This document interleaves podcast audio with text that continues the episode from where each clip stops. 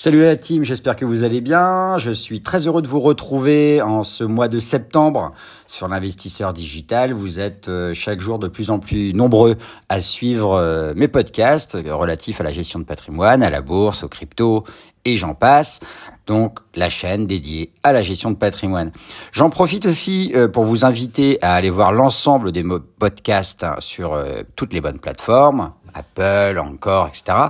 Mais aussi de retrouver ces contenus audio en version manuscrite sur le blog de rédactionfinancière.com. N'hésitez pas non plus à me lâcher vos commentaires et à faire tourner euh, les podcasts, du moins s'ils vous ont été utiles.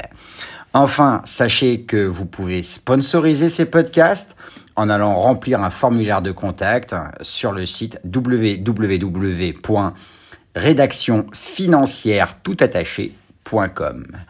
Allez, on y va. Aujourd'hui, j'ai voulu vous parler de la holding patrimoniale.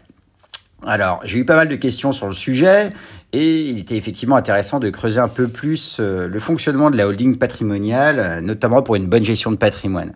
Alors, la holding patrimoniale est une personne morale qui n'a pas d'activité professionnelle. Elle a pour objet de détenir des participations dans différentes structures. Concrètement, la holding patrimoniale est la société mère et les titres de société qu'elle détient sont appelés les sociétés filles.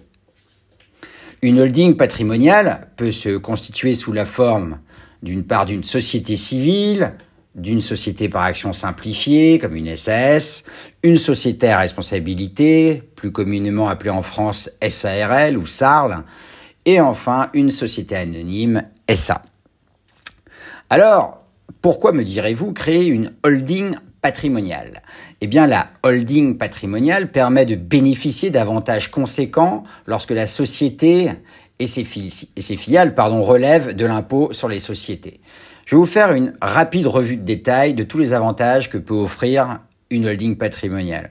Alors, premièrement, une holding patrimoniale va vous permettre de vous exonérer de l'impôt sur la fortune immobilière, qu'on appelle aussi l'IFI. IFI. En effet, les biens immobiliers de la holding patrimoniale bénéficient de l'exonération des biens professionnels, ce qui est plutôt pas mal. En plus, une holding patrimoniale bénéficie du régime mère-fille. Alors qu'est-ce que c'est que le régime mère-fille? Ben, C'est un régime qui permet euh, de remonter les dividendes issus des filiales en exonération d'impôts.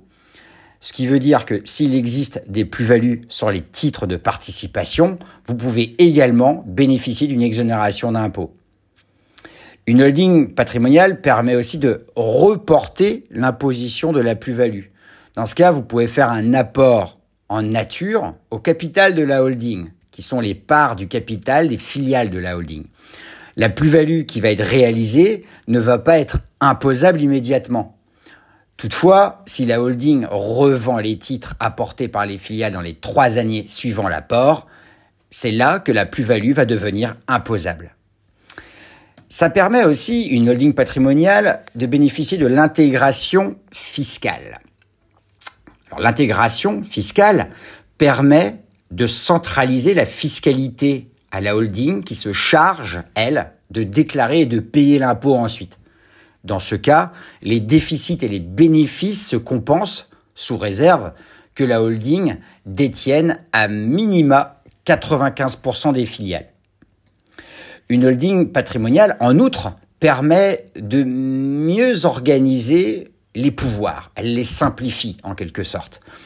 Effectivement, la holding va offrir la possibilité au détenteur de la maison mère de dissocier le pouvoir du pourcentage détenu, le pouvoir par du pourcentage détenu dans le capital, ce qui s'avère fort utile pour une gestion patrimoniale familiale.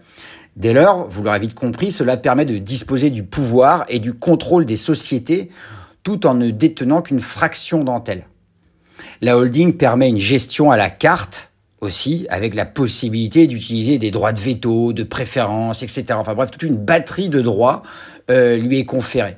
Donc ça peut être une excellente solution pour vous, pour préparer votre transmission en conférant par exemple aux parents un droit de regard sur ce que font les enfants pendant une certaine durée euh, au niveau des sociétés. La holding patrimonial permet également de transmettre de manière efficiente votre patrimoine.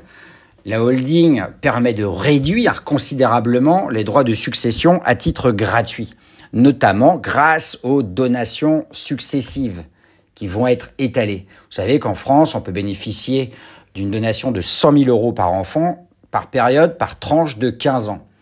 Autrement dit, avec une holding, euh, il est pertinent de céder son entreprise à des, à des enfants, car les titres de l'entreprise vont bénéficier du régime du report d'imposition de la plus-value, comme on l'a vu ci-dessus.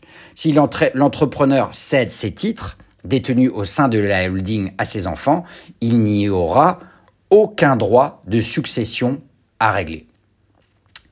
Alors il y a quand même quelques risques à créer une holding patrimoniale.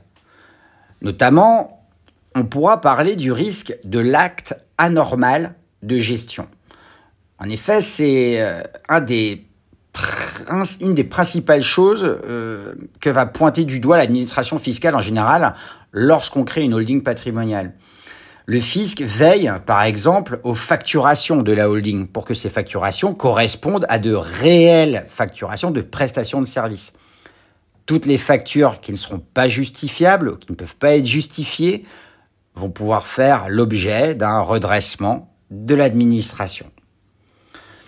Enfin, et je vais terminer là-dessus, c'est quel statut adopter quand on veut créer une holding patrimoniale eh Bien, les holdings sont la plupart du temps constitués sous forme de SS. grosso modo, la plupart du temps, c'est la façon dont on constitue une holding patrimoniale.